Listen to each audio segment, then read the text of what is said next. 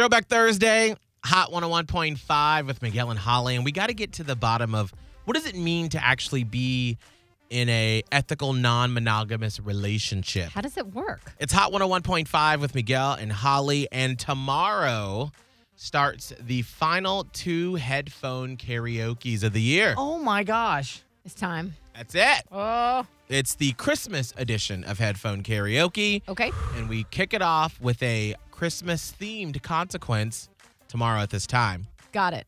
Yesterday, I told you about this stat that I saw on Instagram after watching the Netflix show You about the stalker, Joe Goldberg. But they're in the third season where now he is married. And in this season, him and his wife are talking about an open relationship. And then I saw this stat the day after watching that episode where it said 31% of U.S. millennials are in non-monogamous relationships. So I was like, what does that look like locally? Because that's a pretty big percentage. Absolutely. So I put a little poll up on my Insta story yesterday, and I said, is this true for you? Not going to reveal any names, but just curious about it in Tampa Bay. Okay. 90% said, not for me. Okay. 10% said, yep, true, it's for me. Wow. Okay, 10% is pretty solid. And then I had a couple of people sort of slide up in my DMs and sort of walk me through what it was like for them. Yeah. And they said that it was interesting. One person said they tried it and it just wasn't for them. And several people said, we tried it and we love it. Okay. So what is it actually like to be in an ethical, non-monogamous relationship? So we've got two fan members on, Brittany and Lance, who are not together. No, they're just separate. They're people. Separate. So, Brittany, let's talk to you first real quick. How long have you been in this ethical, non-monogamous relationship? Or maybe about over 2 years or about 2 years. Has it been ethically non-monogamous the entire time, or is it something that it evolved into? No, it's been that way from the beginning. And how did that start that way? Well, first I married my husband and then found a partner who that didn't mind kind of being in love with someone who was already married. So then goes the conversation of talking and making sure that everybody understands where everyone's emotions are at, and then collectively decide what goes on from there together. Okay, so you got married, and then that was that, but there was another person that was in love with you? Yeah. And so I'm assuming you broached the topic first to your husband? Yes. How did he go with that? He always knew that I was a polyamorous person, that I am capable of loving other people. So at first, he just thought this was just another person who was probably going to be in my life and then probably leave in a couple of months. So he wasn't really worried. Okay. But when he learned that things were a little more serious, we sat down and we talked a little bit about it, and he just kind of understood and... Oh, I'm sorry. Yeah, that's just pretty much it. Okay. I thought you cut out for a little bit. Okay. Now, we have Lance on the line as well, which is he's not with Brittany. No. So, Lance, how long have you been in an ethical, non-monogamous relationship? My partner, I'm gay. My partner, fiance, actually, we've been together for 10 years. Wow. Yeah. Okay. And when did this start?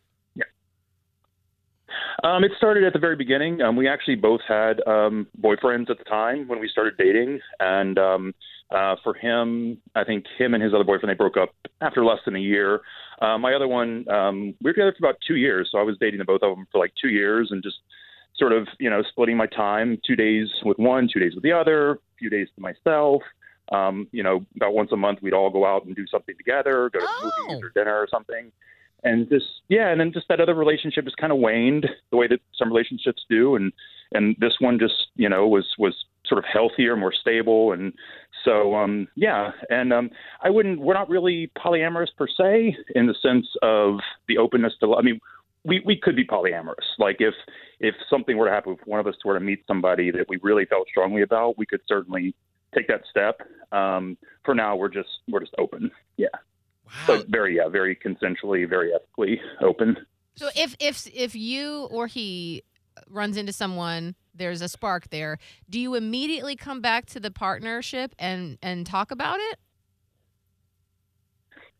Yeah, I mean, we certainly would. Yeah, I mean, if I mean, you know, we have friends that we feel strongly about, but not strongly enough about, you know, that we do, you know, have sex with, but you know, not strongly enough about that we would, you know, want to make that person an additional relationship in the life. But you know, but certainly, if that were to happen, then we'd talk about that and figure out, because it's definitely, you know, we definitely don't feel like love is limited. You know, love is infinite in the world. I guess I'm just trying to figure out. A lot of people, I think.